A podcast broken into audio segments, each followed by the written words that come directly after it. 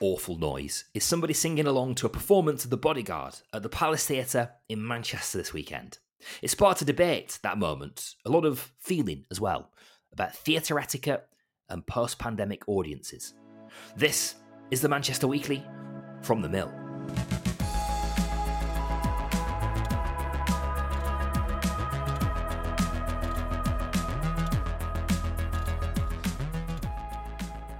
Hello there, welcome to this episode of the Manchester Weekly from the Mill with me, Daryl Morris, and the Mill's editor, Yoshi Herrmann. Hello, Yoshi. Hello, how are you doing, Daryl? Very well, sir. Yes, very well. How are you? Good. I'm in Sussex, actually, in rainy Sussex. It's not always sunny down here and rainy in Manchester. It's very rainy here. Um, I'm at my mum's. I, I'm from Sussex. My mum lives in Sussex. And uh, so we're doing a sort of long form um, podcast where you're up north and I'm down south. Um, and it's, it's horrible up here as well, by the way. It's absolutely hammering it down, and it's been so lovely. The Easter weekend, apart from Monday, was gorgeous uh, in Manchester. It can't uh, be hammering it down as much as it is here. It is absolutely tipping it down. My mum lives in this like old, very old house where like you know nothing is insulated. Air is coming in, wind is coming in from every possible angle, and um, yeah. So if there's a little bit of noise in the background, dear listeners, that's what it is. How was Easter weekend? Yeah, it was really good actually. Uh, it was nice to have a yeah, such a long felt like such a long weekend off. Um, had my girlfriend down to to my mum's and her parents from Romania and stuff. So yeah, I had a really good time. How was yours? Very good. Yeah, very nice. Thank you. Yes, we uh, yeah, bit of bit of family, bit of chill. We did our uh, annual pilgrimage up Rivington Pike. Nice. Um, in uh, in Bolton in Horwich uh, on Good Friday, which the whole town does. Uh, Is that a recommended recommended walk? Oh, I mean, just generally, yes, it's absolutely incredible. It's God's God's own country. It's beautiful. It's absolutely fantastic uh, up Rivington and Rivington Pike. Uh, but on Good Friday in particular, it is an annual tradition mm. that that people from sort of nearby uh, take a walk up there, and loads of burger vans go up there, and you know, like you know, like stuff like that, attraction type type stuff. Yeah. Um, and it's uh, it's it's incredible. And some years it's horrible because it's hammering it down. But this Good Friday was glorious weather for it. Hmm. Uh, so I would stick that in your calendar for next Good Friday, actually, because it's it's a very, very, very um, nice thing to do to go up Rivington Pike.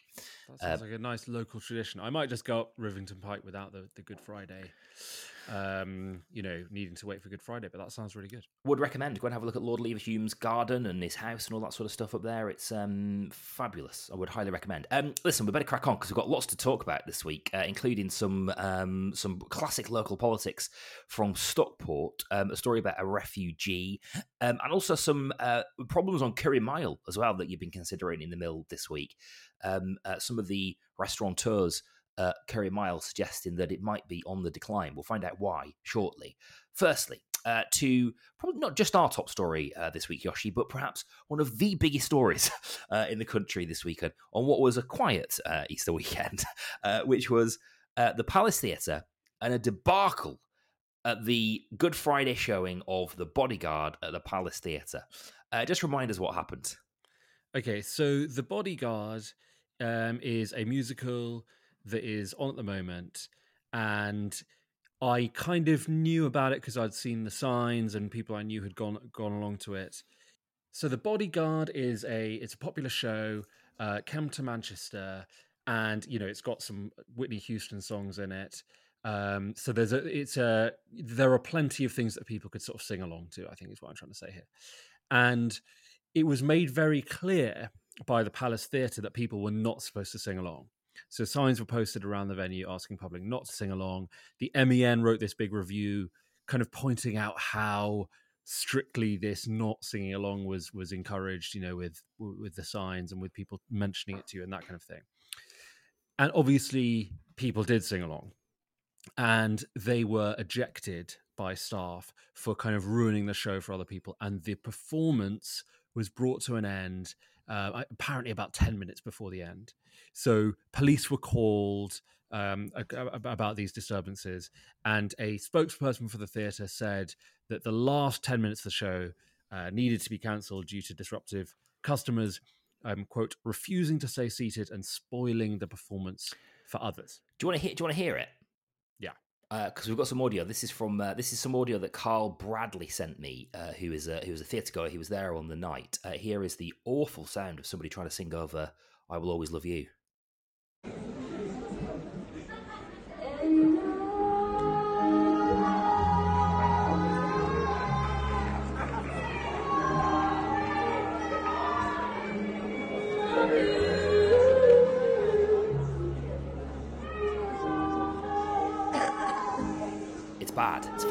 Bad. I can understand why people uh, were getting annoyed about that on the night. Um, it's it's a bit bigger than just somebody singing along, though, isn't it? This Yoshi, it's a it's a bigger story.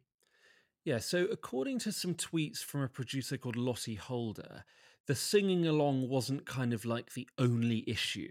She tweeted, Singing is not why police were called. Police were called because front of house and security staff were verbally and physically assaulted on multiple occasions throughout the show by audience members. So that's clearly like a much bigger allegation that's being made there.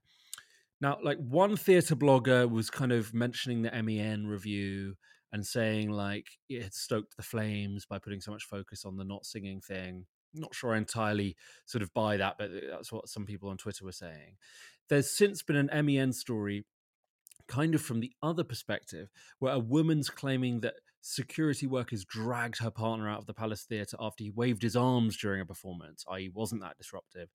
Um, this woman claims that security workers there were acted like prison guards and made people feel very uncomfortable. So there's it is disputed, I think, exactly what happened inside here. I wasn't in the theatre, and and, and I think like um, you know, I think if listeners demand that I put a reporter on this for the next two weeks to figure out exactly what happened, you know, we're more than happy to do that. But I, at the moment, there are these slightly competing accounts of what actually happened. But clearly, it got really chaotic. Clearly, it was really unpleasant. It wasn't just like a, a you know, lol, lol, someone just sang along. It was worse than that. And I think there's subsequently been some sort of online drama about it as well. Mm.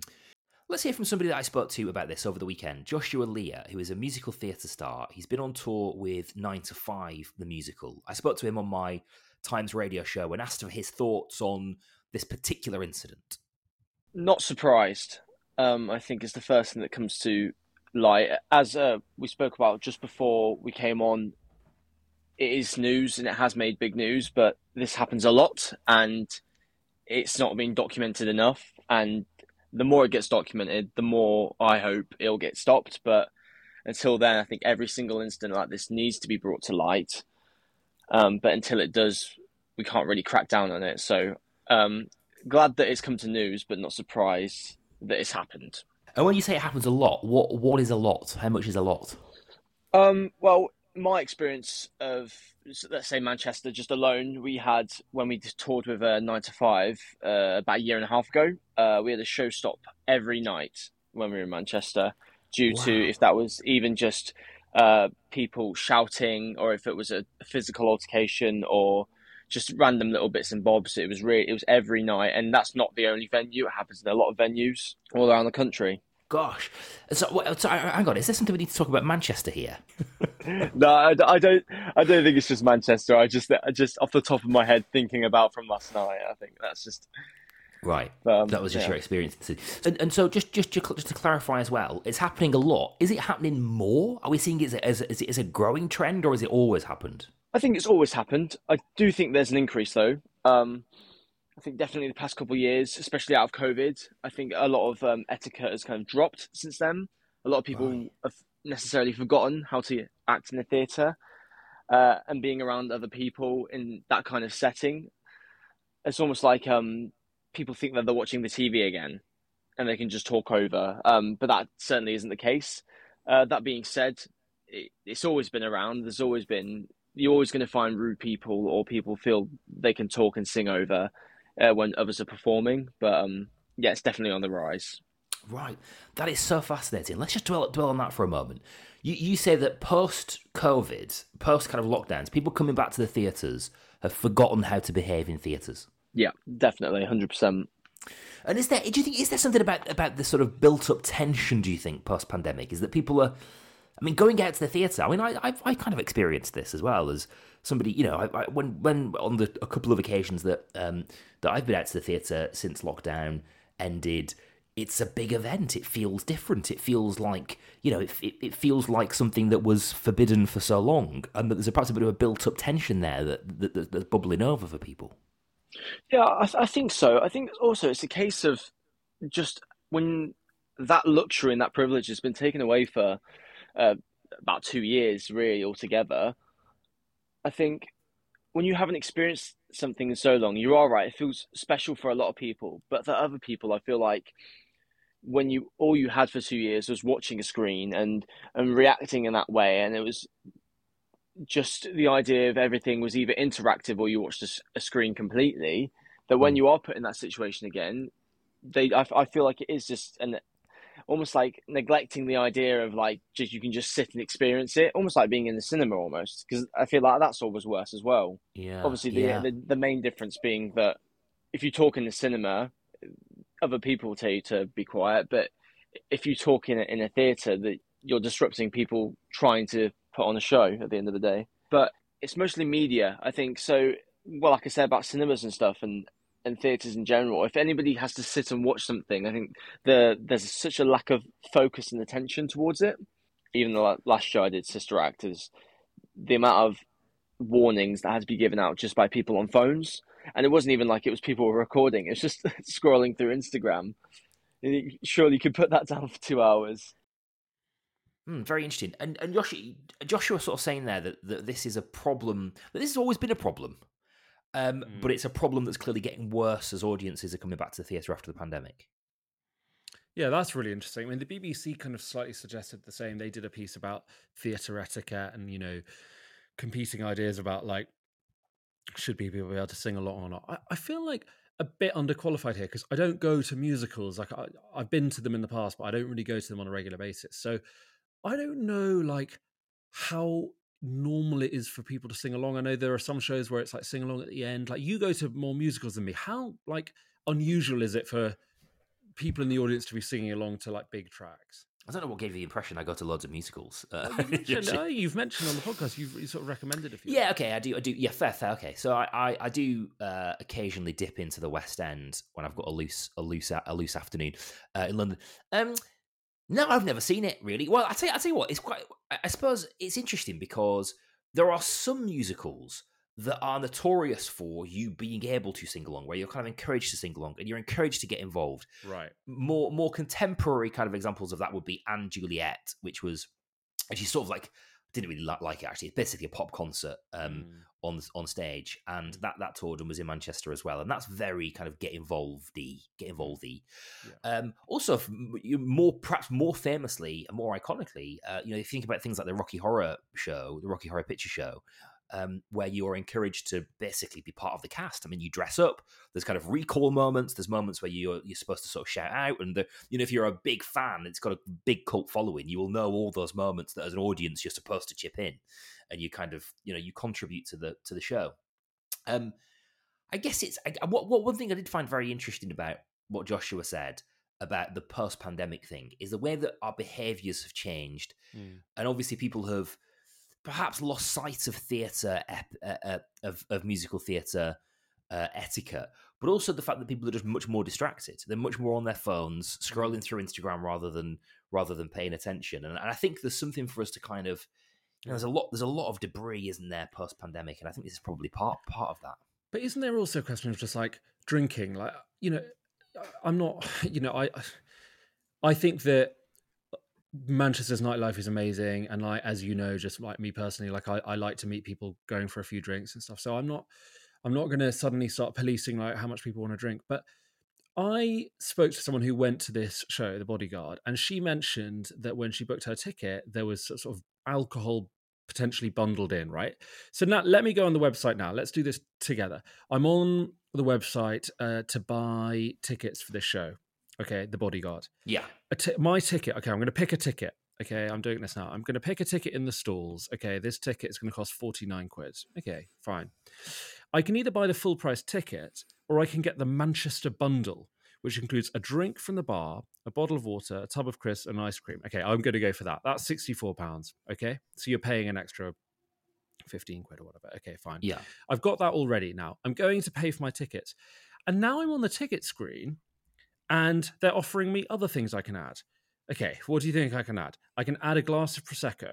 Get your evening off to the perfect start with a delicious glass of fruity and fragrant Vitelli prosecco. Fine, I'm adding that. All right, it's up to seventy-two pounds. I can also add two glasses of double measure gin and tonic. Treat yourselves with two G&Ts to enjoy before the show during the interval. Fine, add that. Bottle of prosecco. Get your evening off to the perfect start by sharing a delicious bottle of fruity. I mean, obviously, you know, you can add as many bottles of prosecco as you want, but like a bottle of prosecco before you go into a Mm. show, like, mm. like, like I've. It, the reason I find this is like kind of amusing is like I've gone to the theater a lot. I, you know, I go to operas and stuff sometimes, but like I've never seen alcohol so clearly marketed as part of the ticket buying process. I, I mean, I mean, maybe I'm wrong about this, but like that seems like a very almost aggressive attempt to get people drinking or to make money from people drinking.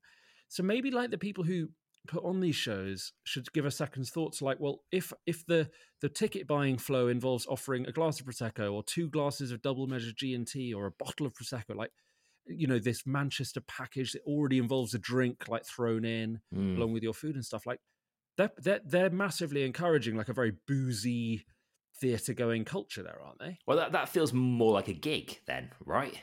right but but but but they but but obviously they don't want people to sing so it's not like a gig because Yeah, you yeah. could sing so Mm. I, th- I don't think this is just about like i don't think this is just about changing habits after the pandemic or whatever it's i think it's, if it's like if, if if if the people putting on these shows are trying to massively increase their profit margins by selling loads and loads of booze to you um then yeah you're going to have these kind of you kind of reap what you sow i think um as well Yeah, well, you're going to have rowdy people, aren't you? But you know, basically, obviously yeah, yeah, you know. i mean i personally Mm.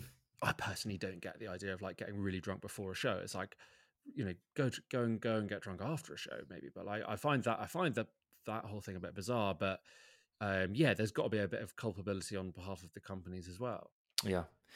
Indeed. Okay, that's very interesting. Well, we'll keep an eye on that and uh, see how the, the bodyguard's got a couple of days left. Are you going to you going to buy that ticket? Are you, Yoshi? Can we go in together with yeah, the so my ticket total my ticket total with with the bottle of prosecco and everything 140 pounds Wowza! so yeah i'll i'll just buy that right now Excellent. Uh, I'll see you there. Um, let's move on to another story that's been um, in the news this week, and that of a refugee father and his family who claim that they've been left homeless following allegations that he was assaulted at a hotel housing asylum seekers. Uh, who is this Yoshi, and what's happened? Yeah, so you're quoting an MEN story there, or, at least it's a local democracy reporting story that's appeared on the MEN. Um, this is Shay Babagar, um, his wife, and also his daughter, who have kind of not had anywhere to live since leaving this hotel in November. So the the hotel, as you know, asylum seeking hotels, they are tend to be operated by Serco in Greater Manchester. Serco completely refutes what I'm about to tell you. This account that that, that, that is is being reported. Police are apparently investigating this apparently alleged assault, but Serco says you know they completely refute it. So. Jack is currently trying to get to the bottom of this story a bit more and, and, and speaking to people there. So this is kind of the first version of it. But the local democracy democracy reporting service um, says that the family um, of of Shai Babagar they arrived in in Greater Manchester uh, last year. They're fleeing Pakistan.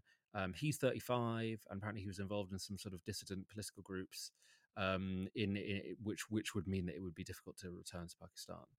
Now, the thing that really caught my eye about this story is that the local democracy reporting service says that protesters stormed Stockport Council offices on Tuesday, demanding that the family is housed immediately. So it's kind of like trying to put pressure on the council to find a, a solution to this problem, whereas the council says that the Home Office is responsible because, as we know, um, accommodation for asylum seekers is commissioned by the Home Office, and it's you know the contracts are picked up by people like Serco. So this is a bit of a placeholder because I think we need to find out more about the alleged assault, um, also about like how the council is going to respond to this, um, and Jack is kind of looking into it in a moment, but.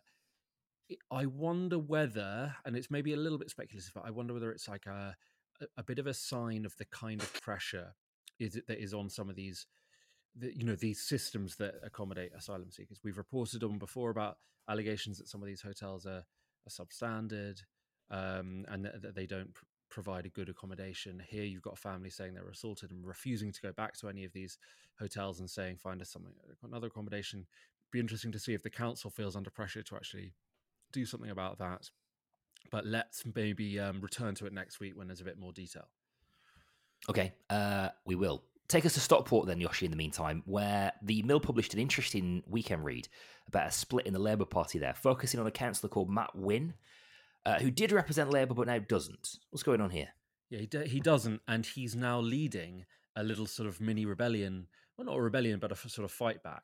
So Wynne represents a seat called Edgeley and Cheadle Heath, um, a ward in, in in Stockport. And you know, if you go to if you go down to you know watch Stockport County or whatever, I think you're pretty much in that in that neck of the woods.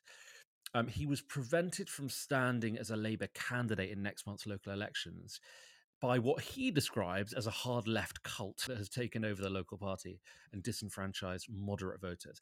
Now, with all these stories, of course, the people who are fighting against the sort of Corbynite left describe the Corbynite left as sort of the hard left and a hard left cult and that kind of thing. And they describe themselves as moderates, whereas obviously if you spoke to the people on the Corbynite left in these disputes, they would describe describe the moderates as sort of right wingers or, you know, Tories in disguise or whatever. But the point in this story was that we tried pretty hard to speak to some of the people who'd kicked Wynne out or who'd allegedly organized for Wynne to be um, kicked out as a Labour candidate and they didn't want to speak to us. You're slightly left with the framing from from his perspective. But Wynne, I think there's an interesting thing here where like Wynne is talking about local events in Labour branches that you hear about quite a lot, about meetings becoming unpleasant and about certain types of people taking over the you know the docket and, and and and kind of using the rule book against them. Like this is a classic old thing in the labor party going back to like tony benn and long before that that sometimes people on the left of the party are better at using the mechanisms um, of the party to get their way in local meetings. Now we got one email from a mill reader a, a mill subscriber someone who i who, who who's been subscribing for a while he said and he's talking about this very ward edgeley um, sorry, not yeah, yeah, yeah. He's talking about he's talking about exactly this Edgeley and, and Cheadle Heath ward. Yeah, he says branch meetings are dominated by the same hard left members who seem to revel in opaque bureaucracy and needless ped- pedantry. Read the party rulebook, or worse, shout down others who voice disagreement. It can be a fairly hostile atmosphere and has put off many new members from attending, including myself. Frankly, I don't have the time or energy after a day of work. Right. Give us a broader significance then of, of what this means um, in terms of Stockport at this moment in time.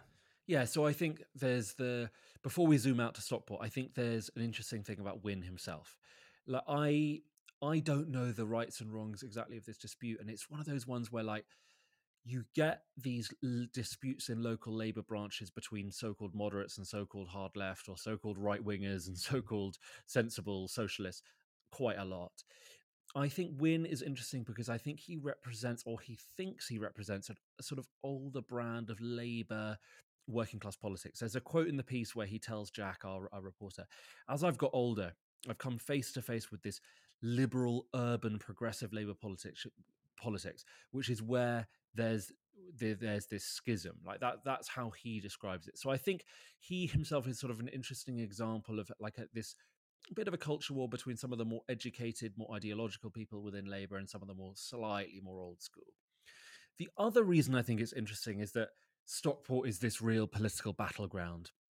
So next month's elections, we're in April now, right? Next month's elections, early May, you've got elections across Greater Manchester. In Stockport, they represent an opportunity for Labour to take the council back. So it's currently a council that's um, no in no overall control, but uh, the Lib Dems are the biggest party.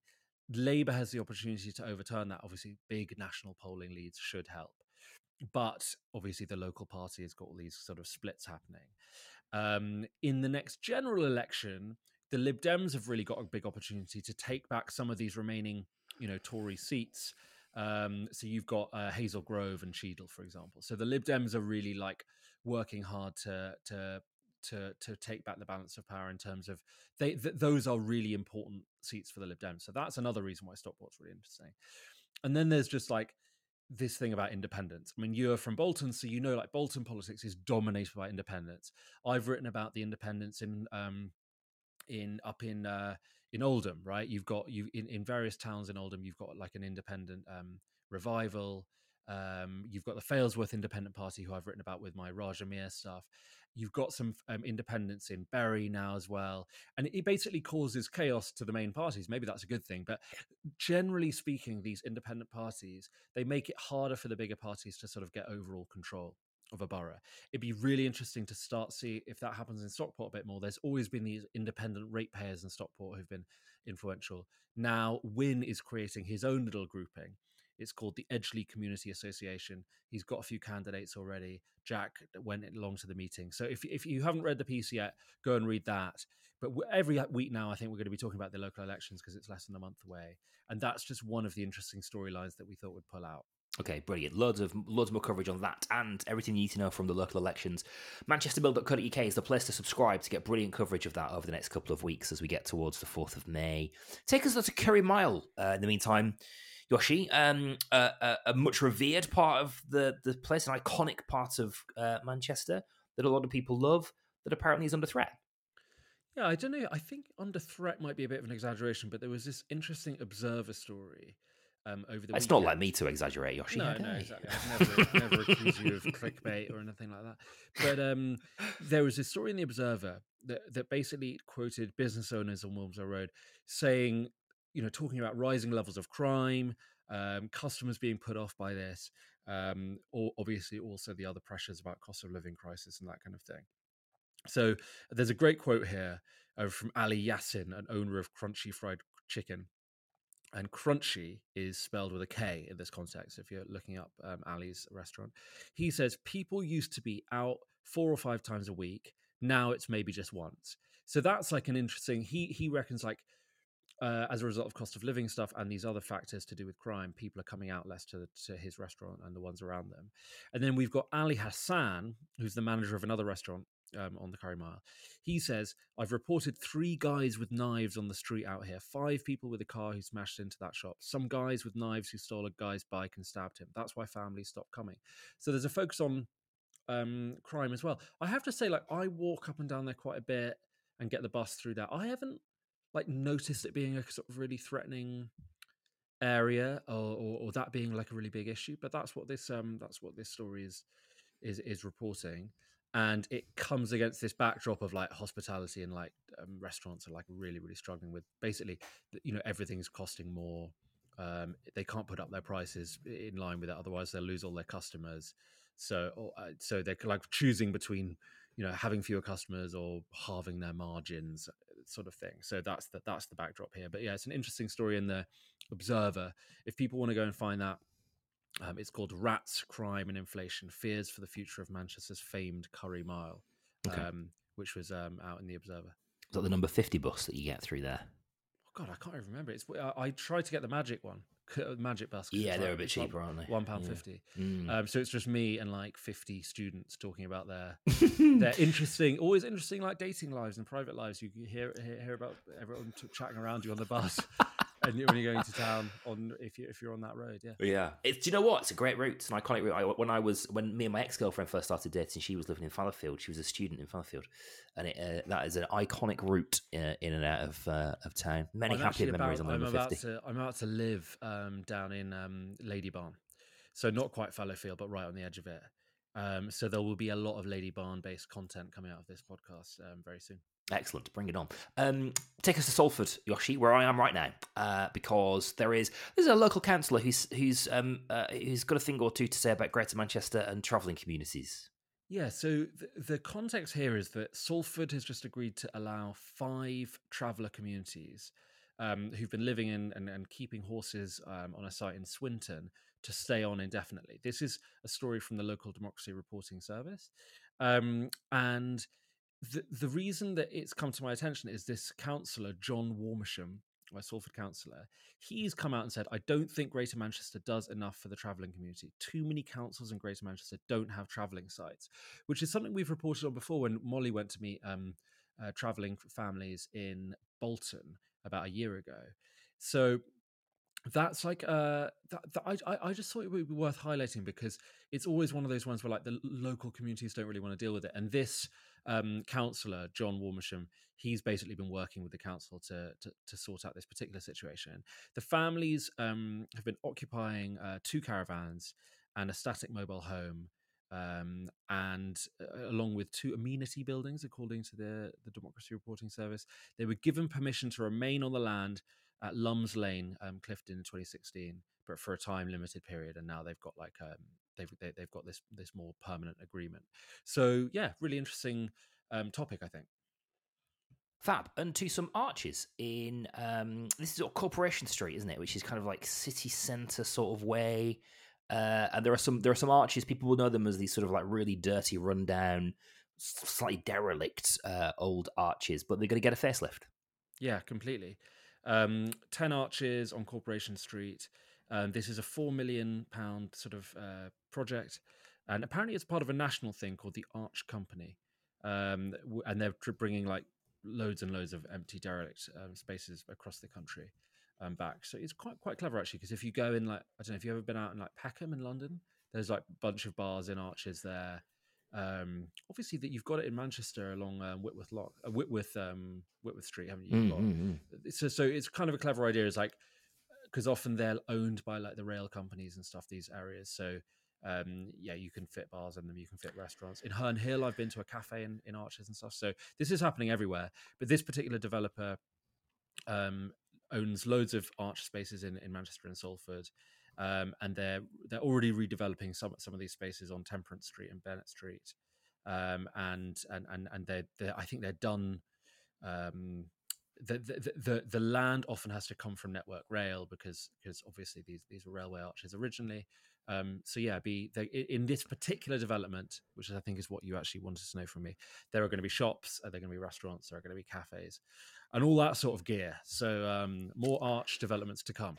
Nice, and I've, I've seen some of the pictures of the, of what the plan to look like. looks looks lovely, and they are great spaces, aren't they? Arches are really great spaces for little bars and cafes and you know bike shops and stuff like that.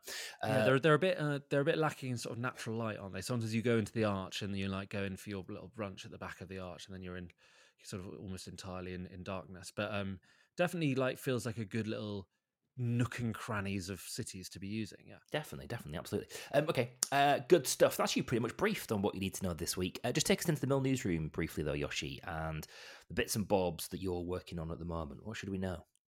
It's absolute chaos in the Mill newsroom. trying, to, trying to work out what on earth to do. Now, Jack's about to go on holiday for a few days, so we're so we're we're, um, we're lining up a few great stories. Look, we've actually got some really interesting stuff at the moment. We've got a really interesting long read about an, an art gallery in Rochdale that we're looking at. Um, we've got a really interesting piece about a little bakery in um, in Ancoats. So we've got quite a few of these sort of impressionistic mill type stories, and we're looking into this this story about the asylum seekers in Stockport. So yeah, nice mix of things coming up. Hopefully.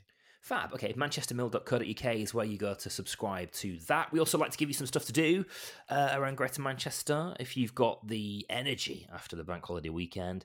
Um, what's going on? Well, you've got the marathon on Sunday. I think I've actually never. I don't think I've ever watched the marathon in Manchester, but that's that's like a big day out, and um, it snakes all around the city. So look out on the on the website for for places to look at that. Um, and I think you've got one down at, at Victoria Baths, haven't you? Yeah, there's the Spring Fest is happening at Victoria Baths this weekend, uh, which is obviously just a, uh, Victoria Baths just a lovely place to go anyway, isn't it? Really, just to go and have a look. Uh, but they've got a, a, bit of a festival kind of vibe on on Saturday, uh, where they've got music and stalls and food and stuff going on. So I think that just looks like it'd be nice if you if you're at a loose end on Saturday afternoon, a nice thing to do. I would suggest. Definitely. Can I recommend something that isn't to do, but it's to read? Yes, please. I thought a really interesting piece that I think a lot of our listeners, because they're interested in cities, that kind of thing, great interesting read on a website called Heatmap: How Tokyo Became an Anti-Car Paradise, and it's it's about like how why it is that Tokyo has such amazing public transport, so few cars, why it's like um, managed to pull that off. It's from a new book that's out by um, a journalist at The Economist called Daniel Knowles. Um, he he's written a book called um, Carmageddon, how cars make life worse and what to do about it. And this, I think, this piece is a long extract from his book, basically. But I think given that we've talked a lot about pedestrianisation, uh, whether you know we, we want fewer cars in Manchester, how to how to achieve that, the Bee Network and stuff, I thought that would be an interesting read for our listeners to go and have a look at and tell us what they think. How Tokyo became an anti-car paradise on a on a website called Heatmap. Excellent, very good. That's uh, nice. I like the idea of that a lot. Um, hey, thank you for being with us this week. Also, just uh, one final nod, by the way. Don't forget the Bodyguard is still on uh, the Palace Theatre. oh yeah, over the weekend. Stock up on your uh, prosecco and it, pop down. Yeah, I mean, if you uh, if you if you go there on Saturday night, you'll find Yoshi uh, being bundled out uh, about ten minutes to go, clutching a bottle of prosecco. Yeah. Um, enjoy. Um, don't forget to subscribe. ManchesterMill.co.uk is where you get quality news in your in- inbox, and you can subscribe to this podcast as well. You'll find us every Thursday in your podcast feed. Leaving comments helps other people find us as well. So please do that. But for now, Yoshi, thank you. Thanks very much.